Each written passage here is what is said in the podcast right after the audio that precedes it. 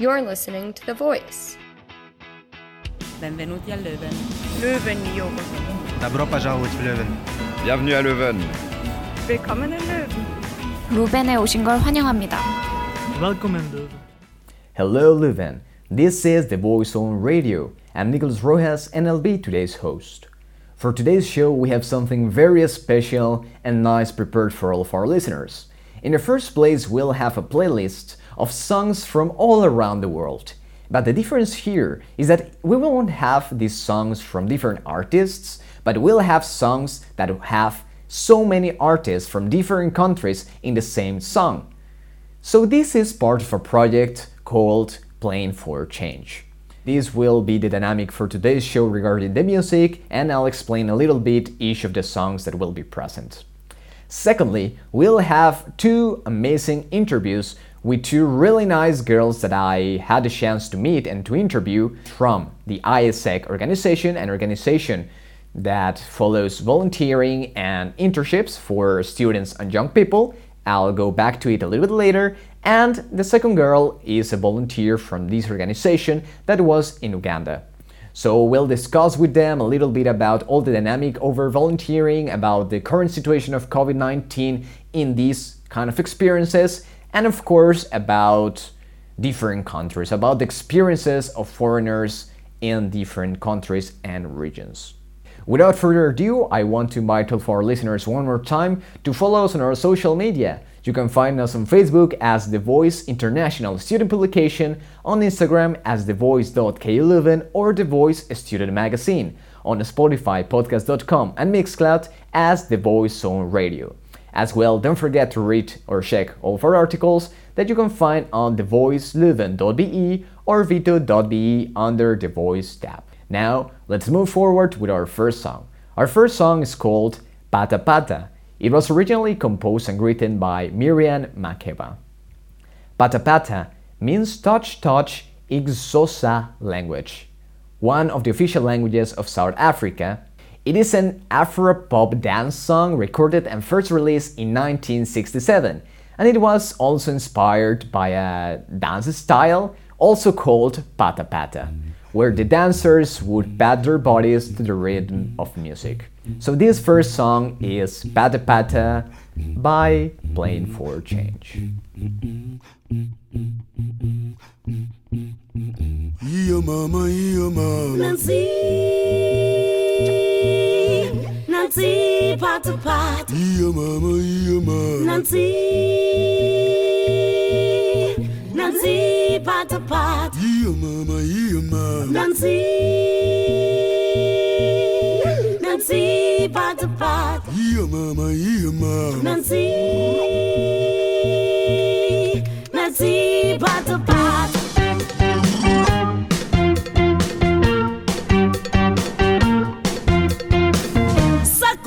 sat, Nancy, pata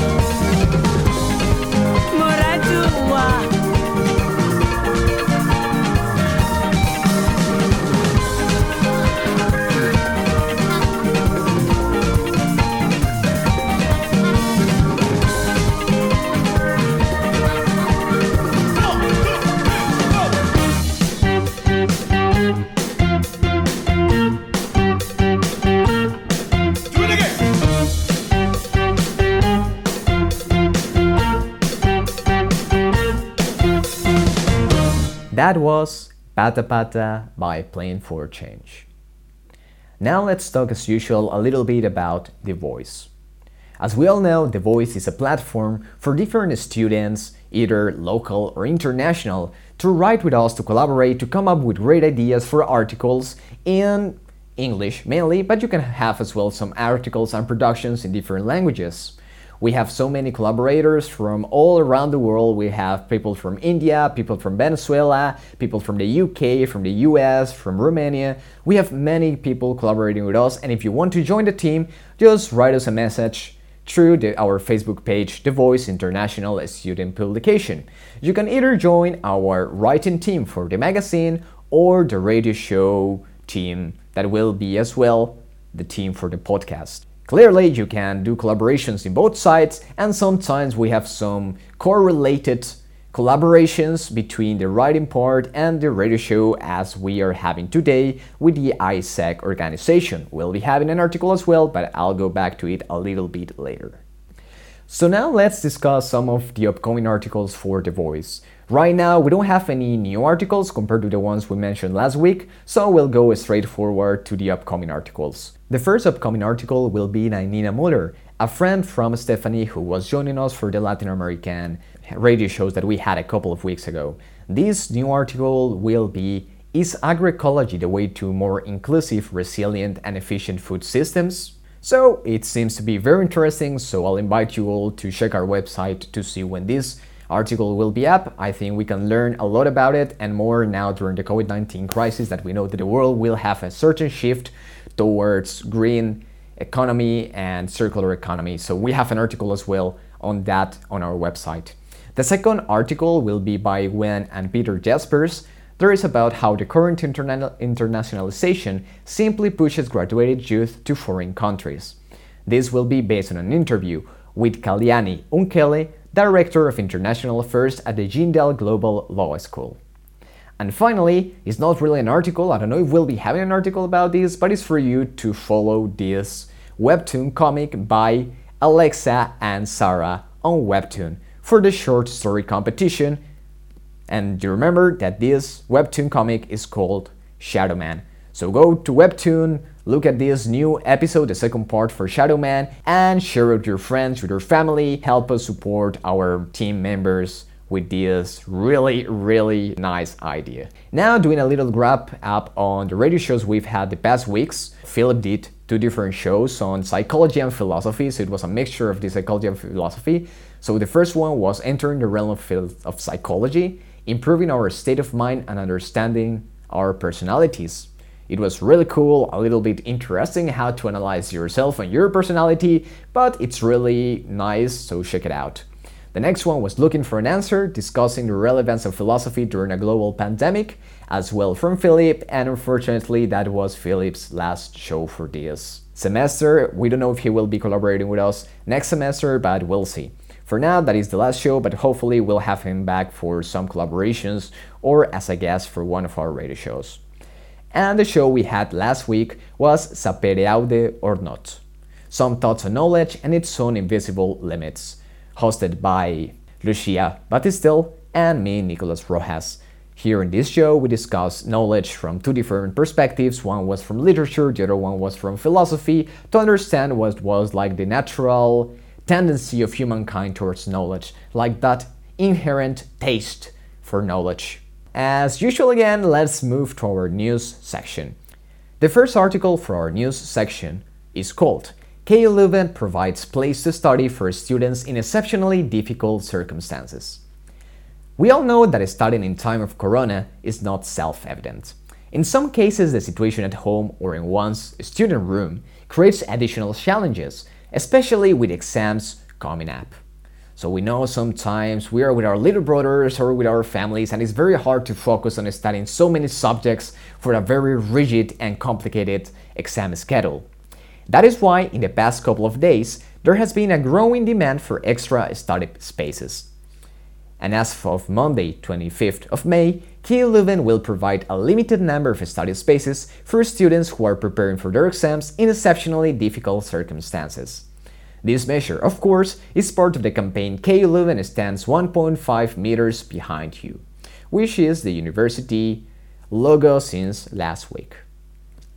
The second article for our news section is not a long article, it's something very short. It was like a two paragraphs article, but it was called Today was officially the first summer day of the year, and that article was released yesterday. So it was on Thursday, 21st of May, the first time that this, well, the first time this year, the temperatures at Ookles measuring station rose above 25 degrees, making officially this Ascension Day the first summer day of the year.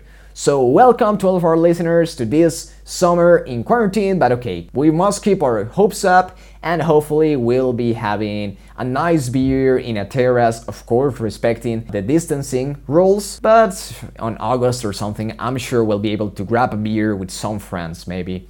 So, just keep your hopes up and happy summer. Now we are ready to move to our second song. Our second song, of course, I wanted to go back a little bit to my roots as well, so it's a Colombian song from Carlos Vives, that is a representative person or musician in the vallenato, a genre that we already discussed a couple of weeks ago. This is a Colombian song that, while containing a love message, it invites people to acknowledge the natural and cultural richness in the country, to overcome the limits and the differences, and to come together as a great nation. Even though this song was meant to be for Colombia, it's a song that is replicated for every country in the world where richness is present, which is basically all countries in the world, they have their own richness. And this specific song unites over 80 Colombian musicians in the country. So Playing by Change did a version of this song to encourage everyone just to acknowledge the beauty of their own countries. This second song is called La Tierra del Olvido.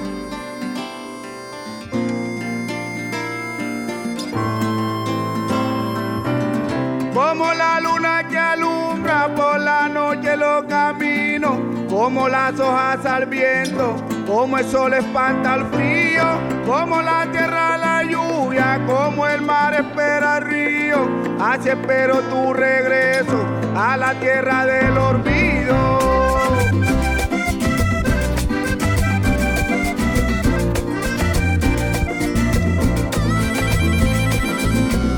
Como naufragan mis miedos. Si navego en tu mirada, como alerta mi sentido. Con tu voz enamorada, con tu sonrisa de niña, como me mueves el alma, como me quitas el sueño, como me robas la calma.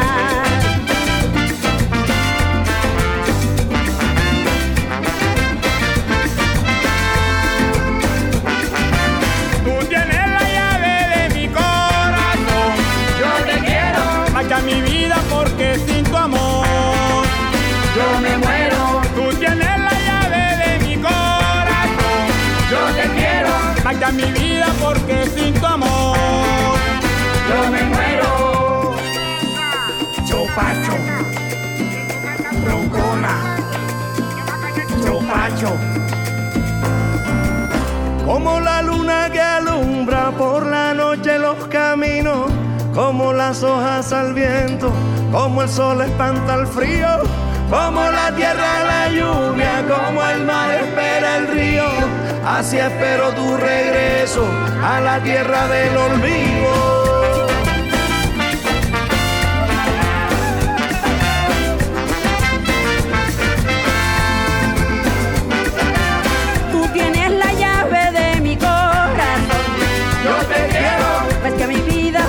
Sin tu amor. Yo me muero, Tú tienes la llave de mi corazón. Yo te quiero, Más que mi vida porque sin tu amor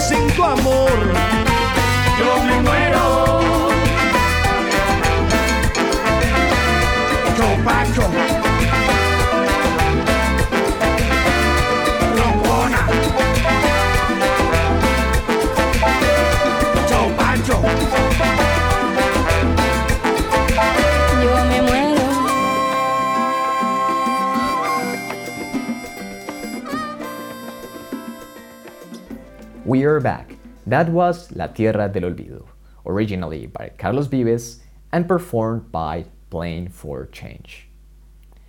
Now let's discuss a little bit the Playing for Change organization or movement. Playing for Change, or called as well PFC, as you will find it sometimes for the CDs, you will find it as CD slash DVD PFC, so it sounds a bit strange, but just know that PFC is Playing for Change. So, Playing for Change is a movement created to inspire and connect the world through music. It was born from the shared belief that music has the power to break down boundaries and overcome distances between people. The primary focus of PFC, again, is to record and film musicians performing in the natural environments and combine their talents and cultural power in innovation videos called Songs Around the World. So for each of these songs that we've been playing, you can find them on YouTube. You'll find the link as well to some of the playlists or to the website better, where you can find a wider variety of these videos. We will add this link in the description of our Spotify and podcast.com show. So, for each of the songs that you'll be having in this show, you have a nice video where you can see people from all around the world playing either an instrument or singing. It's crazy, it's crazy how people come together to be joined by music, giving so beautiful messages needed right now in the world. This movement was born in 2002 with the initiative of hitting the streets in America, well, in the United States, with a mobile recording studio and cameras which then led to a worldwide coverage recording and filming musicians from a wide variety of backgrounds. Even though musicians come from different countries and cultures, through music they all speak the same language. From this movement, the Playing for Change Foundation was created as a non-profit organization dedicated to building art schools for children around the world, embracing hope and inspiration for the future of our planet. So this is a beautiful project and I invite all of you to support Playing for Change. You can support this organization or this movement by watching their videos on YouTube, following them on Spotify, on their social media, or if you want to go a step further, you can become a member to help in the creation of these art schools for children around the world. So, without further ado, let's move to our third song. Our third song is called Pembalaka It's a song from Angola to the world, basically. It is sung in Kimbundu language, which is a language from Angola. For the production of the song, musicians from eight different countries participated. The original song is called Memba, Pemba. I'm sorry for my pronunciation, I don't speak Kimbundu, but this is how the original song is called and it was first interpreted in 1960. It came from the African song, but this version, by Playing for Change, was built on new and different sounds, giving it as well a touch of Brazilian samba. So it's a very nice combination of Latin America with Africa. Of course, we know that we share so many things because of the history behind it that we discussed it as well during the Latin American shows, like the connections between Africa and Latin America. So this song is called Pembalaka. Enjoy it. Wayene, oyo pemba, o pemba laka, o laka laka sinze, moyo mbonzo, o mbonzo makube, makube mushi, o mushi ngatu, o ngatu ngatu mene mene ki mene mene ki o suku, o suku suku tea, o tea tea gamba jamama gamba jamata, mata mata polo, o polo polo polo kinama polo mushana polo ngolo, o polo oh, ngolo kidi, o oh, kidi kidi suwa, o suwa suwa kungu, o kungu kungu bete, o bete bete kiama, o kiama kiama longwe, kimene kitelemwa, o kimate supwe supwe, kimate supwe supwe, kimate supwe supwe, kimate supwe supwe. Wayene,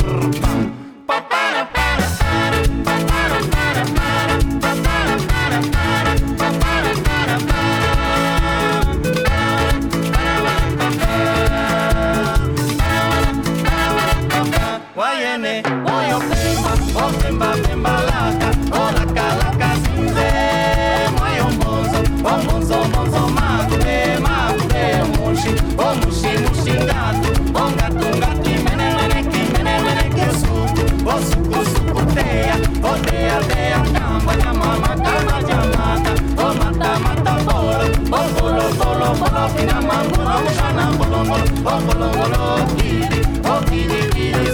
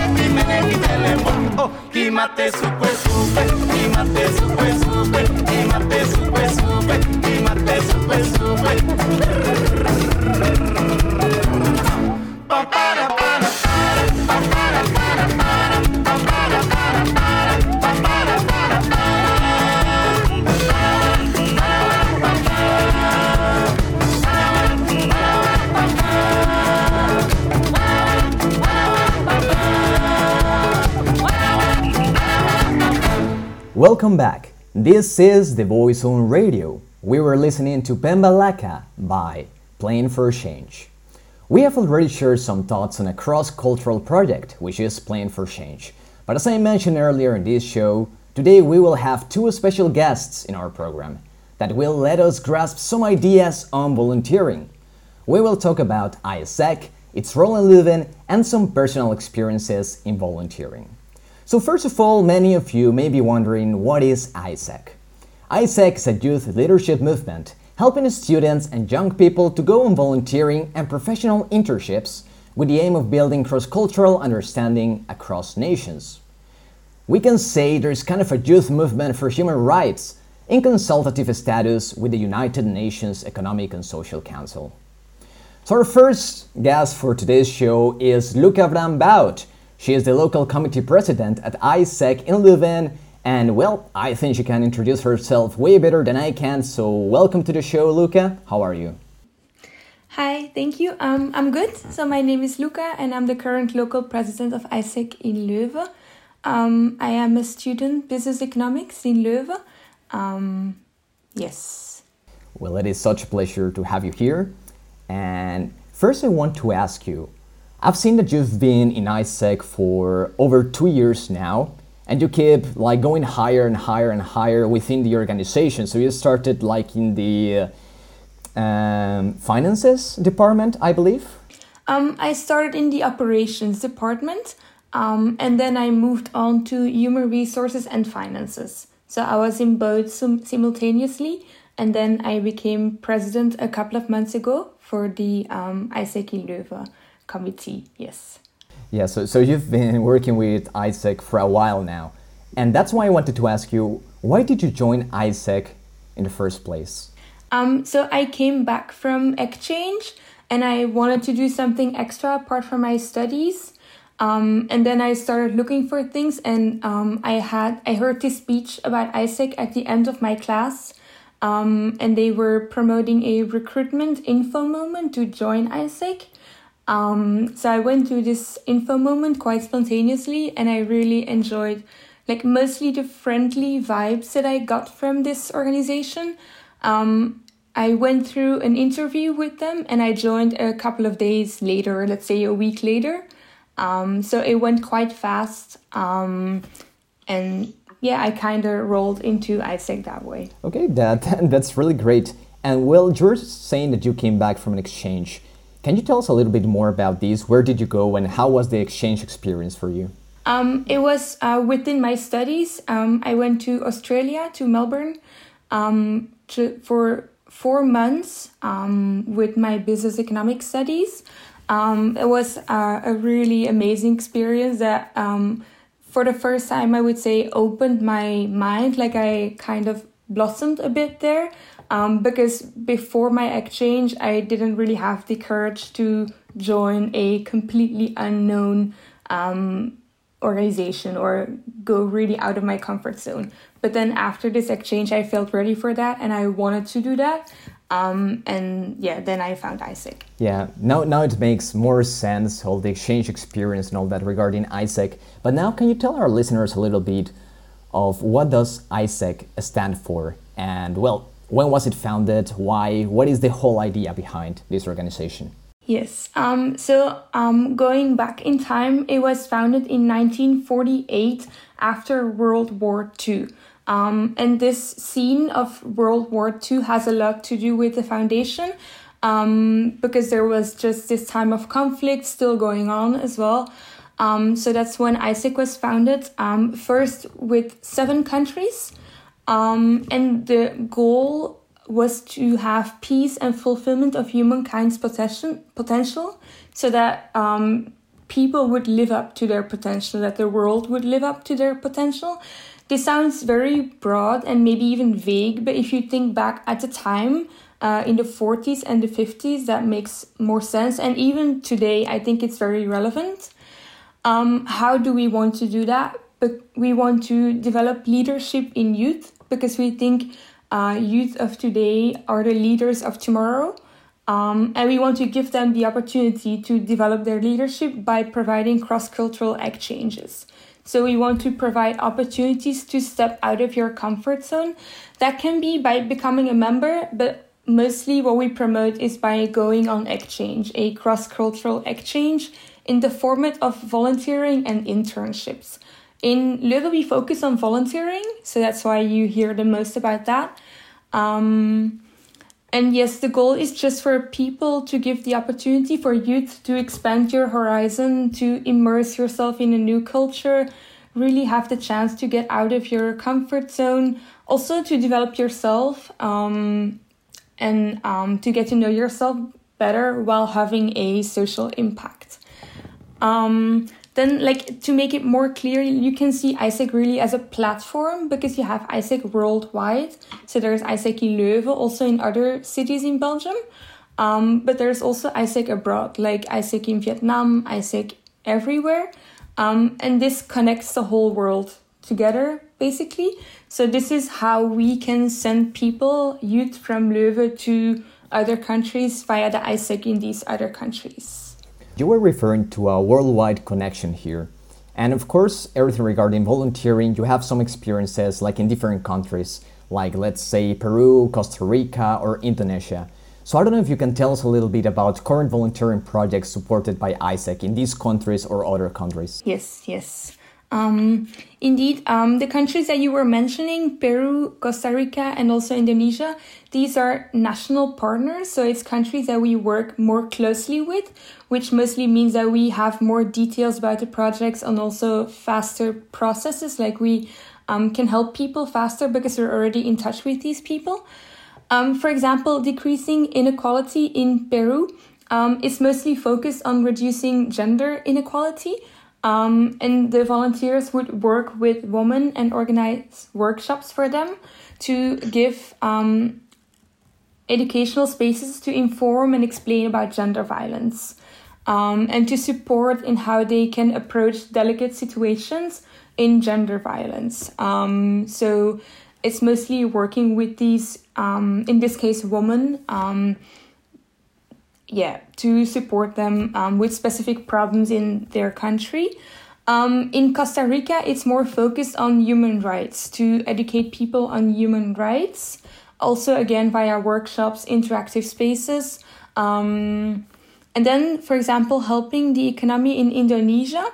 Um, this one, in this project, you um, reach out to very small local businesses um, because that's very typical for Indonesia uh, these very small businesses and you um, as a volunteer try to support them um, so you have a more external perspective some volunteers also have a background for example in business economics or, or communication sciences however that's not necessary Um, and they try to improve or help or support these businesses.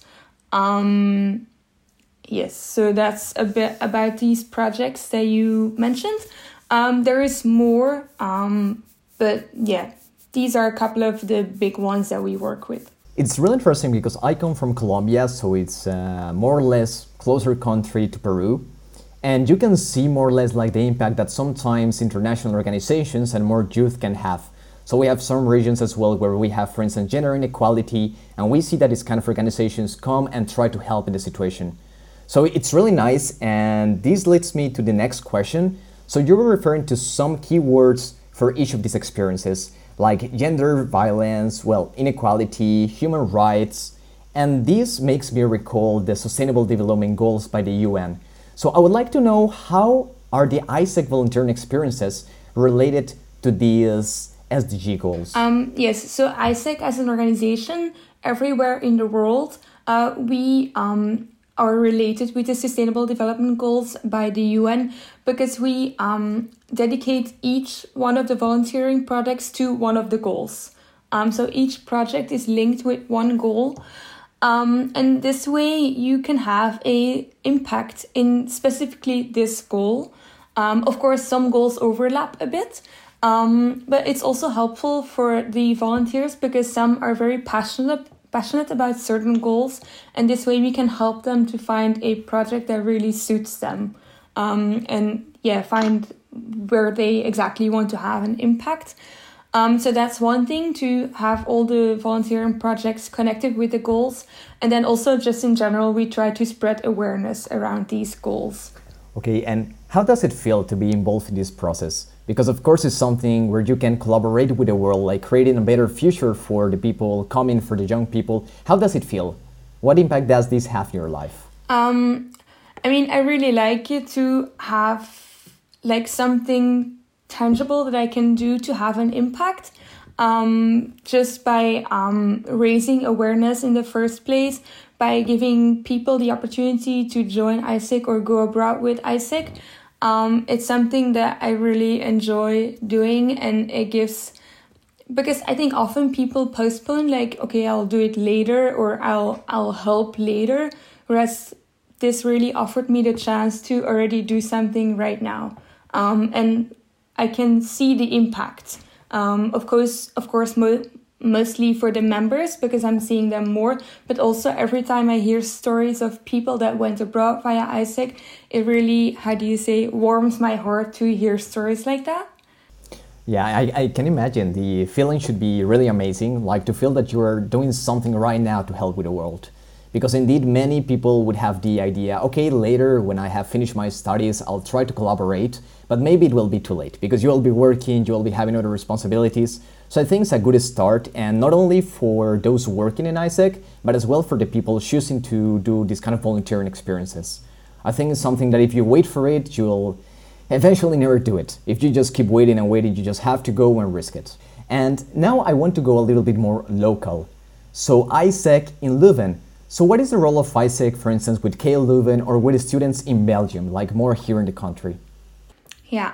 Um, so more locally, there is of course the opportunity to join AIESEC um, in Leuven. Um, it's for all youth in Leuven actually, um, but of course we mostly have students from KU Leuven or also UCLL. Um, yeah, so people join AIESEC uh, for a lot of reasons. Um, quite some people because they want to do something extra, um, and only we try to explain what AIESEC stands for However, you only really grasp it once you have an experience within AIESEC, I think. So, being a member or going abroad. Um, what you do as a member really depends on which department you are in. We have a lot of different departments. Um, yes, so like if you would like to know more specifically, um, there is marketing, which is quite straightforward. Then there is also the uh, team that actually sends the people abroad and helps them prepare for that. Then there is also a team that works more with companies um, for receiving receiving people from abroad in Belgium. Um, because it's two ways we send people abroad and we receive people. Um, and then there's also talent management, which is human resources, taking care of the members, and finance and legal as well. Okay, you were referring as well, of course, to the process of sending people abroad, welcoming people here. Regarding to Belgium, do you see Belgium like sending people from other countries, so for instance, international students in Leuven going abroad for volunteer experiences, or is it mainly Belgians? Um, it's both actually. Um, we noticed that um, a lot of international people, but also Belgians with an international background are attracted to AIESEC because we have this international aspect. So both in AIESEC in Leuven, we have a lot of internationals. A lot of people just really enjoy the international aspect. So like it's all about the international aspect. Also the volunteers, a lot of like some of them are international, some of them um, have a mixed background. Um, so yeah, there's a lot of internationality going on in AIESEC, definitely. And going a bit more technical, I don't know if if you could give me like a little overview of this. Let's say that someone goes volunteering to a country where AIESEC is not explicitly present. Is how is the follow up for these people? How do people how can people feel confident that they will not be alone there when going for a volunteering experience? Um, of course, we only send people to um, countries where there is AIESEC. Um, we cannot send people to countries where there is no AIESEC. However, we are present in 120 over 120 countries and territories, so almost everywhere. How the process goes is that um, if someone is interested in going volunteering, we try to uh, find a project that they would enjoy. Like some people have a certain country in mind, some people uh, work more with like a certain goal they really want to work on and not necessarily a country. Um, so we try to find a good project and then we help them prepare. Um, so we guide them through the whole process. Also, for example, if there's certain things they need to know about the culture, we try to give them all this information. Um, we have like a checklist for that. Um, then also while they are abroad, we stay in touch. Um, while they are abroad, the host entity, so where they go to, um, takes over a part of our job. Um, because the AIESEC entity over there then um, normally receive welcomes them to the country, also explains certain culture aspects, helps them with the project itself as well, because the project is uh, with an NGO. Um, so AIESEC works together with NGOs. Um, and we, AIESEC in Leuven, stay in contact the whole time. Um, and then also when um, the volunteer comes back, we try to close the experience, have a briefing about how it went, what was good, what could be better. Um, yes, so that's a bit how the process looks like. Wow. it's really elaborated, but, uh, but okay, it's very nice to hear that it's all structured, so you, you feel confident that you are safe when having these experiences. And well, more, going more like to a situation that is really tough right now, there is the corona crisis.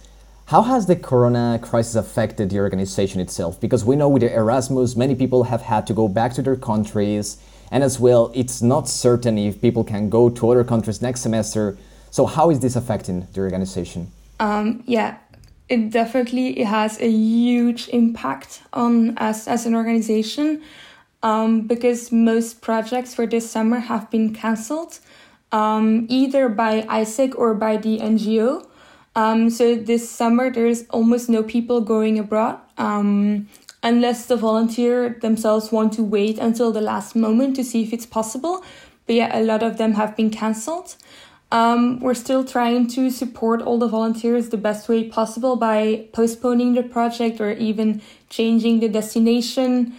Um, for more internally, uh, yeah, we're having all meetings online. Um, of course, it's definitely not the same. Um, it's a bit harder to have the, the team vibes right now. Um, but yeah, we're trying to engage everyone online. We have small competitions or we're playing games or chill meetings. Um, but yeah, the core of what we do, sending people abroad, is heavily affected. You can definitely say that. Yeah, I can imagine. But okay, it's nice to hear as well that within the organization you're trying to keep up with the situation. Because it's very hard for us as well. As you can see, we've been recording shows via Skype or via Zoom, and it's always hard to do it. It's you lose the experience a little bit. but at the end you manage to find ways to make it still funny. So I would like to conclude with just one question that is if you had to go on a volunteering experience, which one would that be? Oh, that's a really good question because I have a hard time choosing. Um, I'm thinking like which goal I would like to contribute to, which country I would like to go to, um, and I haven't figured out at all. Um, for me personally, I'm very passionate about the gender inequality goal. Um, so I'm definitely interested, for example, Costa Rica would be really interesting. Um, but yeah, to be honest, I don't know yet. Um, I am planning to go next summer um, after my term as a president is finished. Um, but yeah, I still need to choose, and it's a it's a difficult choice. Then good luck for this experience, and hopefully everything will go back to normal after this COVID nineteen crisis. And it was such a pleasure to have you here for this interview. Maybe next year or something we can have another interview about your experience abroad. That would be amazing. Thank you. Thank you very much for being here. And well, now it's time to move forward to our next song. So again, you'll remember that we are going through this mood of playing for change, and this goes along with the volunteering project, clearly. So our next song is called Sachita. This one is an Indian word for greatness and treasure. This song is an original song from Playing for Change that takes listeners on a musical journey from Brazil to India. It is sung in Portuguese, and once again, you have many musicians across the world collaborating people in Cuba, Argentina, Capo Verde, and clearly India. One part of the song says like this for those that do not speak Portuguese, and is I pray to God, send us from heaven much wisdom and true love, that no one goes hungry, a hug from his arms to live in peace, sending wars and poverty. So this is Sachita by Playing for Change. Peça a Deus que os homens encontrem os seus passos perdidos e que os sonhos despertem esses olhos dormidos, que o amor transborde e vivamos em paz. Hum, dias terminem com os braços cansados e que a sorte só queira estar ao teu lado. Que a dor não me assombre, nem me cause desvelo. Peça a Deus. Satitaranda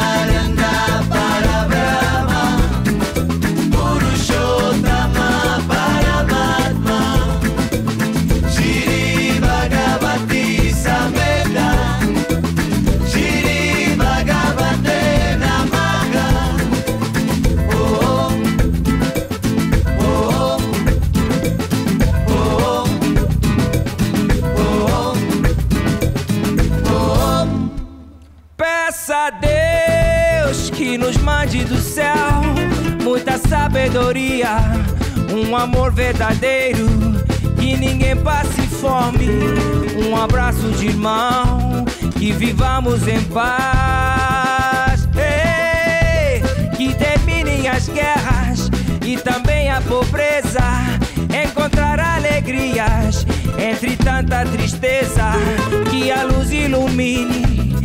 as almas perdidas e um futuro melhor. Satitarana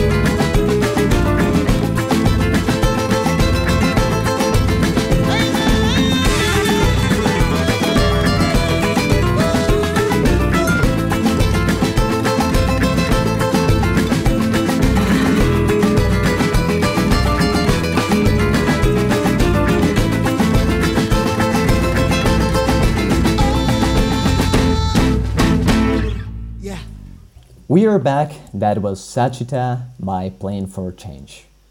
We had a very nice interview with Luka on AIESEC, and now let's try to go more into the field. Our next guest is Margot Gilles, an exchange participant to Uganda via AIESEC in Leuven.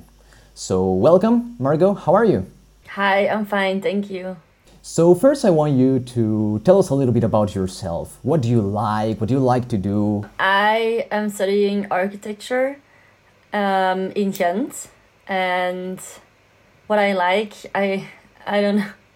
That's a hard question though. I like everything. I think. I just um, do you mean my hobbies? I like running. I like going out with my friends. Okay, and why have you decided to go on a volunteering project? What was that that push to tell you to tell you like, okay, let's go? Um, well, actually, I this year I am taking a sabbatical. Um, and yeah, obviously, I just wanted to do something in a foreign country, and I was telling my my friends about it, and one friend of mine, she told me like, oh, you have to check AIESEC Leuven, um, because they do all these kinds of you know trips and volunteer work and internships. So I checked AIESEC Leuven, and yeah, I I immediately was sold for the global volunteer. You went to Uganda, right? Yes. Can you tell me a little bit about this experience? Like, how was it to come like to a different country, see different people, maybe as well with different languages? So was it a shock for you? Yeah. Yes. Of course it was. Yes. Um, it was very overwhelming at first. Um, yeah. Obviously, it's the whole experience itself is a culture shock. I think. Um, also, I the traffic is it's like way worse than in Belgium. Um, so um, yeah, that was a very um, weird adjustments. Um, the I I don't know they, they they spoke very they spoke actually they spoke English very well, so I didn't have any problems communicating with them. Um, I, yeah, I the, I think the biggest adjustment in the daily life was time because time is not of the essence there at all. Like people would just come in late. Like for example, if you had an appointment at 8, they would just show up at 10 and but then no one cares. So that was weird for me and my roommate. She was also from Belgium as well. Um, so that uh, yeah, that, I think that was the biggest adjustment. I created a lot of patience there. I, I can imagine. I can relate to that. That's something that happens quite a lot because for us, for Latin Americans, it is the same. So usually we say like, let's meet at seven, and then we mean that we will meet at eight. It's taken for granted. Yeah, yeah, and then yeah, actually, but the at first like no one cared, and then we were like, is this not a thing here? Is like we had a feeling almost like you're wasting my time. I mean, okay, we were there for to help them and to you know just enjoy the time, but yeah, it, it was a very big adjustment that we had to make. So every time they would say, okay, um, we'll see you at nine, I would just wake up at nine because I mean, no one cares. Yeah, yeah. yeah, but, but that's good. You, you came up with more patience after the experience and, and more like in Belgium that you have like such an international atmosphere. It helps as well to see that some cultures behave differently in these kind of simple things that you would not think it that much when you're going somewhere else. You wouldn't think this would be a problem, but at the end, it's the simplest things the ones that become the hardest to cope with. Yeah, it is. And now let's talk a little bit about your volunteering project itself. What did you have to do? What did you do on a daily basis there? Um, well, obviously things were very chaotic, so um, it wasn't like I I didn't have a very structured schedule. Um, but so basically I applied for a um, a project where I had to teach children. Um, and I did, but that wasn't the only thing I did. So it was not every day that I was teaching um, children. Um, I also had the opportunity to go visit the slums. Um, that was very, very interesting. Um, so I had the chance to meet the women from the communities and to visit their houses and to listen to their stories. Um, so we were able to, I mean, I was able to understand them better. Um, and also to maybe look for a solution for them. Um, for example, uh, some of the women, some of the mothers, they um, couldn't pay for the school fees for every kid that they have. So um, we would look like we would look for solutions um, for the payments, for example. Um, and then also we uh, we were asked to go fundraising, um, like in person. So we were we actually we were supposed to fundraise at, for example, the the mall or at a church, but um, due to lack of organization, we only got to do it one day. Unfortunately, because the organization, I mean, the school really needs the money, but um, yeah. So. Uh, I mean, we only we were supposed to fundraise for two weeks, and we we only got to fundraise one day, so it was pretty hectic. Yeah, every day was I don't know. You you know the like you know the the life sentence like uh, live day by day, but they just do it. Re- they, they literally do it day by day, actually. So that was um, very new for me. More like those small cultural differences on the way people live every day. So, for instance, I don't know how's the situation there, but you would compare, let's say, with Latin American people that a person would wake up in the morning and then it has to make an effort during the day to work and gain the money because sometimes you are not reassured that you'll be having the same resources like the next day or the next week. So you live for the day basically. Well, here more in Europe, my vision has been that you live like for for longer periods of time. So I don't know how it is in, in Uganda. So either people have to struggle every day like to be able to live good, or it's more that they are reassured by the state or something. yeah they they of they sure have to live day by day and they are not sure of every day so um, when i would talk to locals they i mean literally every local that i have met there would say that life is a struggle so yeah it is definitely present there the struggle in life Okay, and what is the vision that locals have of internationals there in Uganda? Uh, when I when I when I yeah I mean when I would say that I'm from Belgium, the first thing they said to me was like, "Oh, you're from a first world country," and then it's kind of awkward. I mean, no, it's not awkward, but you just laugh at it. But I mean, it is true. Um, also, I like I think when you see me, I don't see myself as a white person per se, but for them it's just all the same. so it's i'm not black, so I must be white. You know what I mean?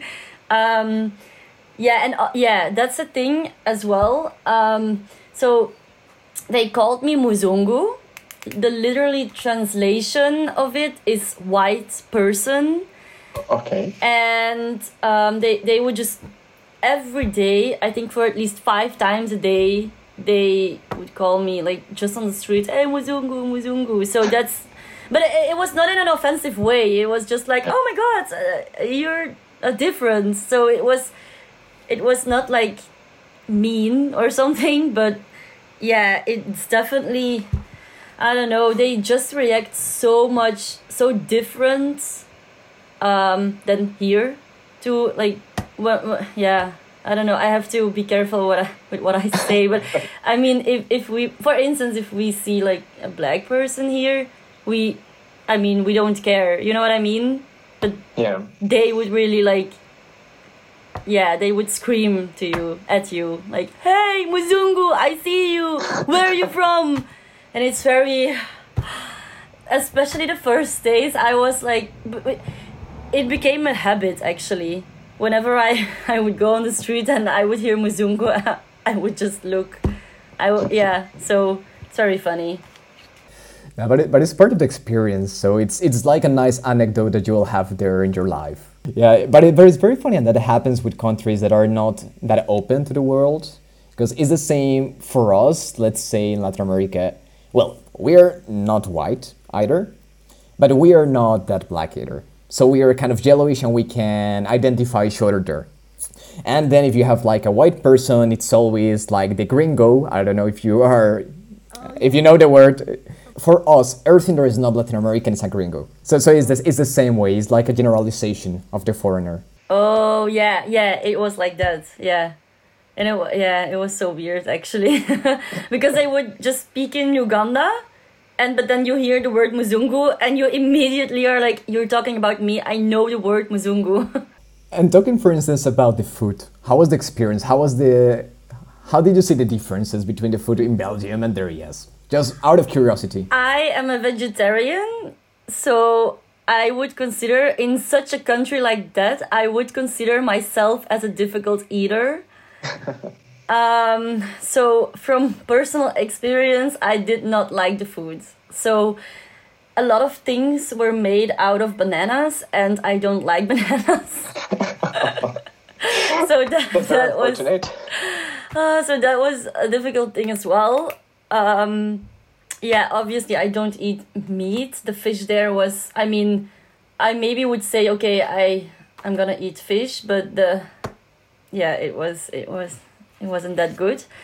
But however, my roommates, uh, there was one from Colombia as well, one from Zimbabwe, and then another one from Belgium. They liked the food. They really liked the food. So every yeah yeah. So they they ate everything. Yeah, but it depends of the culture indeed. Because maybe, for instance, the Colombia would relate because we have many, many dishes that are actually made out of banana as well. So, so then we would like it because of that. But, but indeed, it, it depends. The Colombian guy, he ate everything, like everything, and then yeah, I actually uh, asked him like, "Wh- "Do you really like the food this much?"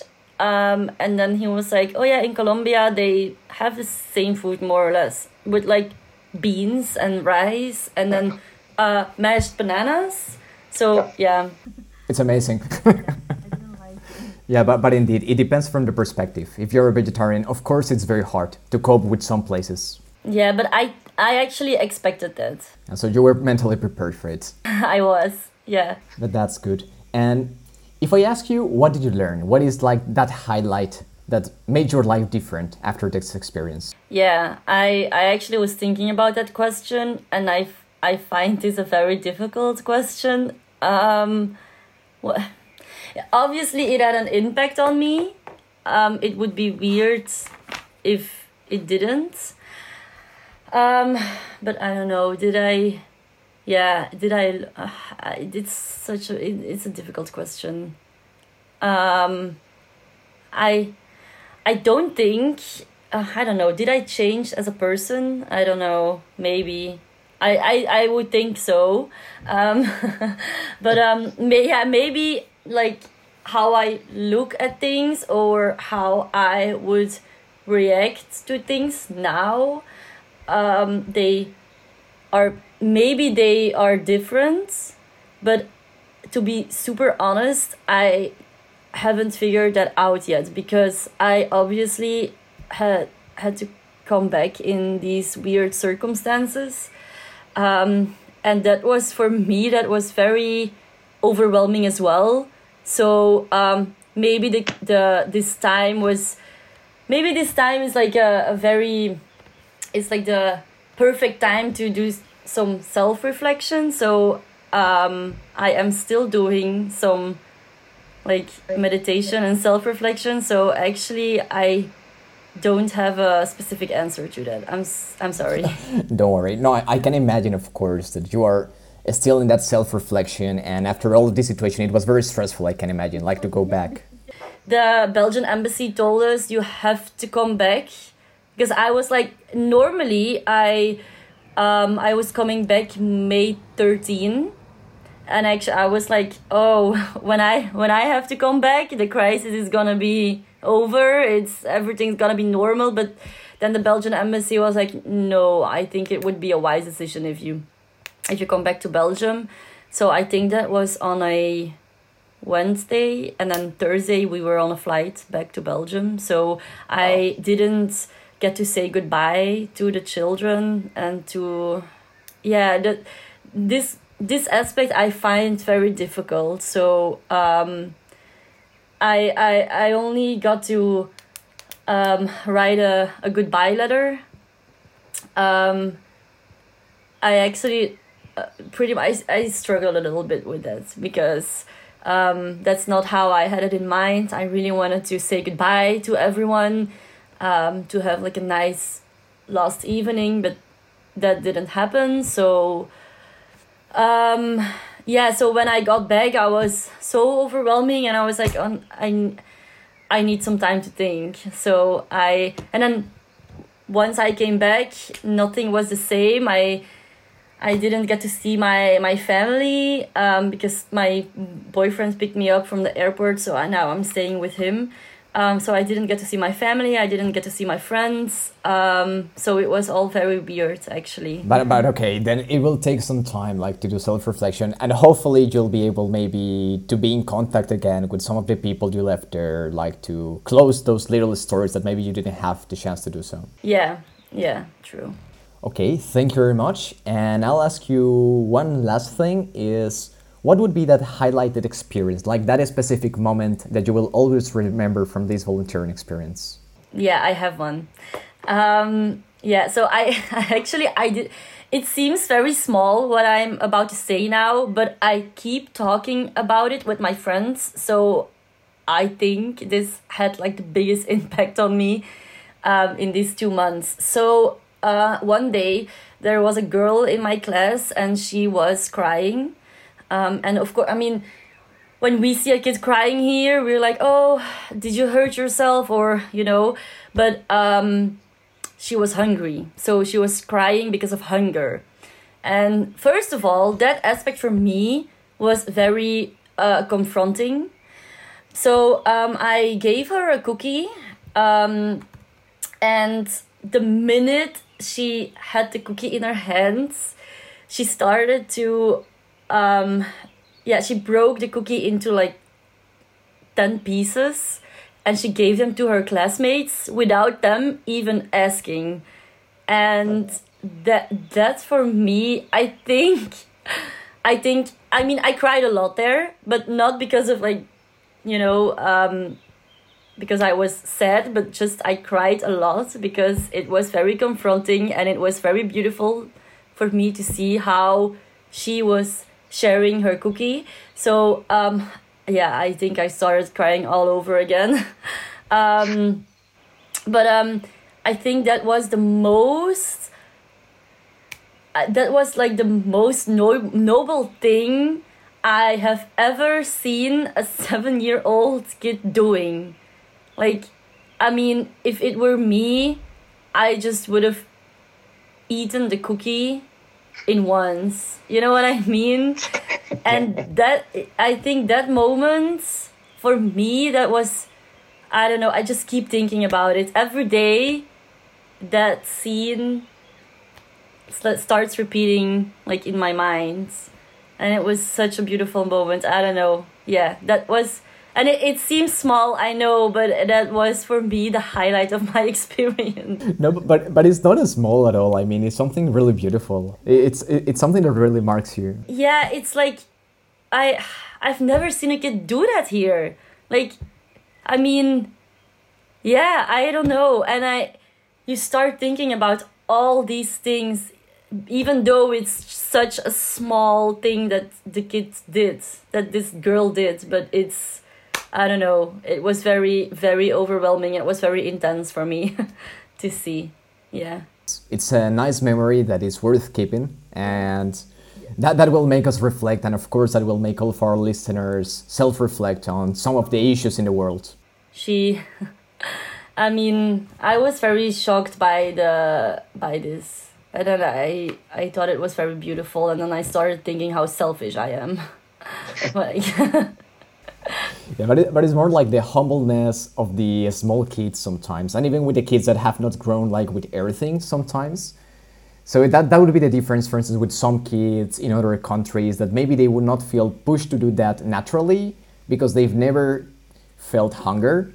yeah, yeah. So so it's it's really nice to see how people can be so different and from the humbleness of small kids.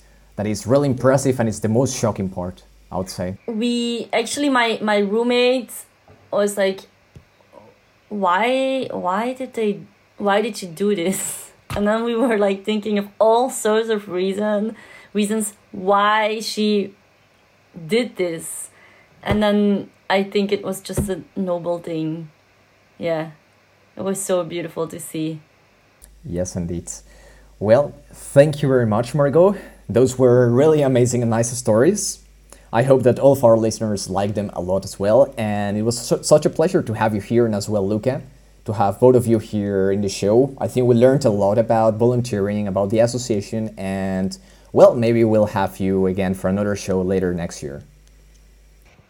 okay thank you Thank you very much. And now we are ready to move on to our fifth song. Our fifth song is Chanda Mama. It's a song from India about the moon. There are many versions in different languages, but this version from Playing for Change is in Telugu language, a language that is mainly spoken in southern India. It goes something like this Moon, please come, hold me and kiss me and go. Though I always sulked and made petty demands, you always returned your tender loving care and pampered me. Actually, this year is the 10th anniversary since the first release of the song by Playing for Change in their first album, Songs Around the World. And in the video that was mainly recorded in Barcelona, you can see that many singers are doing collaborations here from France, Israel, India, South Africa, Portugal, Argentina, Zimbabwe, Italy, and so many other countries that I would spend the whole show mentioning them. So, this next song is Chanda Mama by Playing for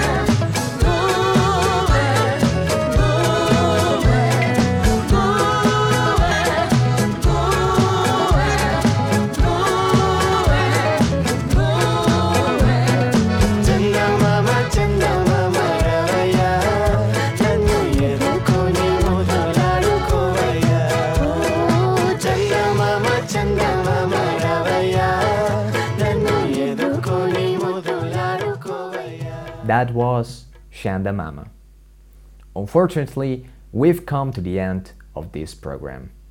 But we had a lot of fun. We had a very amazing and enjoyable discussion with both Luka and Margot over volunteering, over AIESEC, and I'm sure that many people will feel identified now or will feel motivated to join a volunteering experience. So if you want to go ahead and do it, just try to play around with the AIESEC website and there you'll find more details on how to become a volunteer or to join an internship if that's what is in your interest. Personally, I feel really motivated to go on a volunteering experience right now. I think it's something beautiful, and from the little experiences and stories that Margot told us, eh, there is a certain beauty here. There's a certain beauty in humankind, and I think and I believe, strongly believe, that these kind of experiences will help all of us realize that we are not the only human beings in the world, that there are different people with different backgrounds and different cultures and different situations from a political perspective, an economical perspective.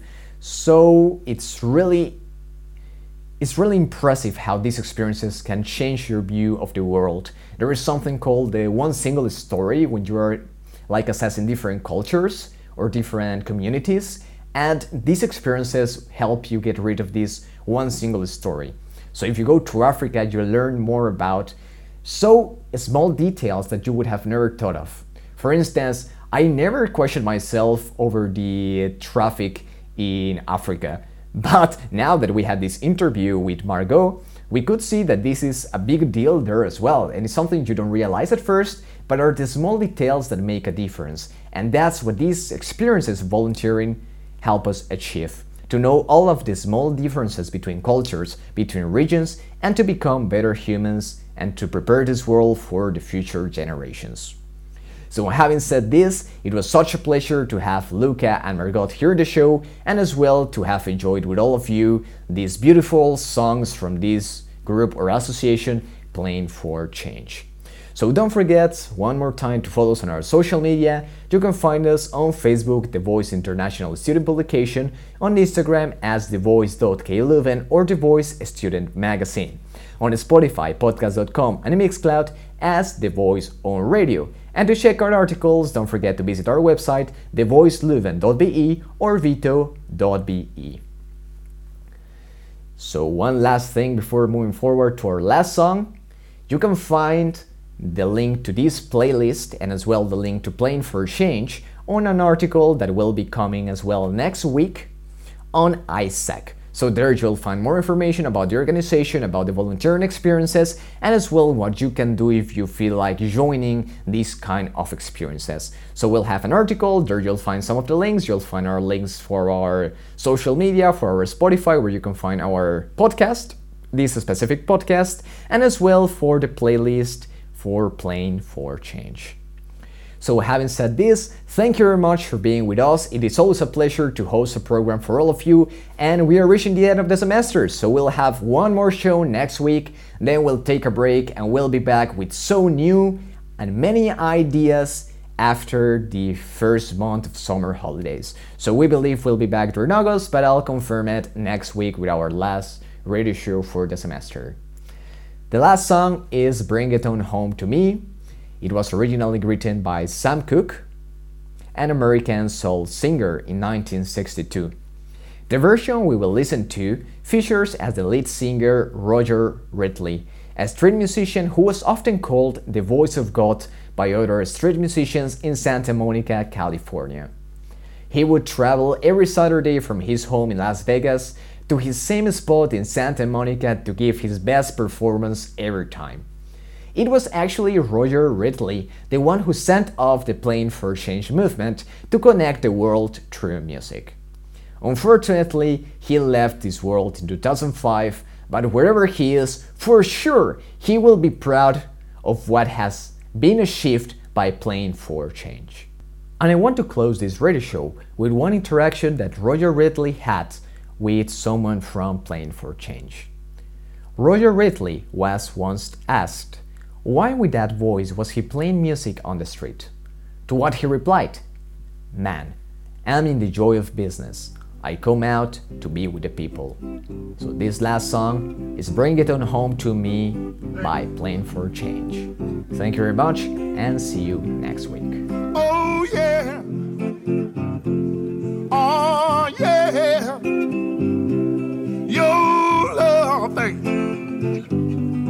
Oh, yeah. Oh, yeah.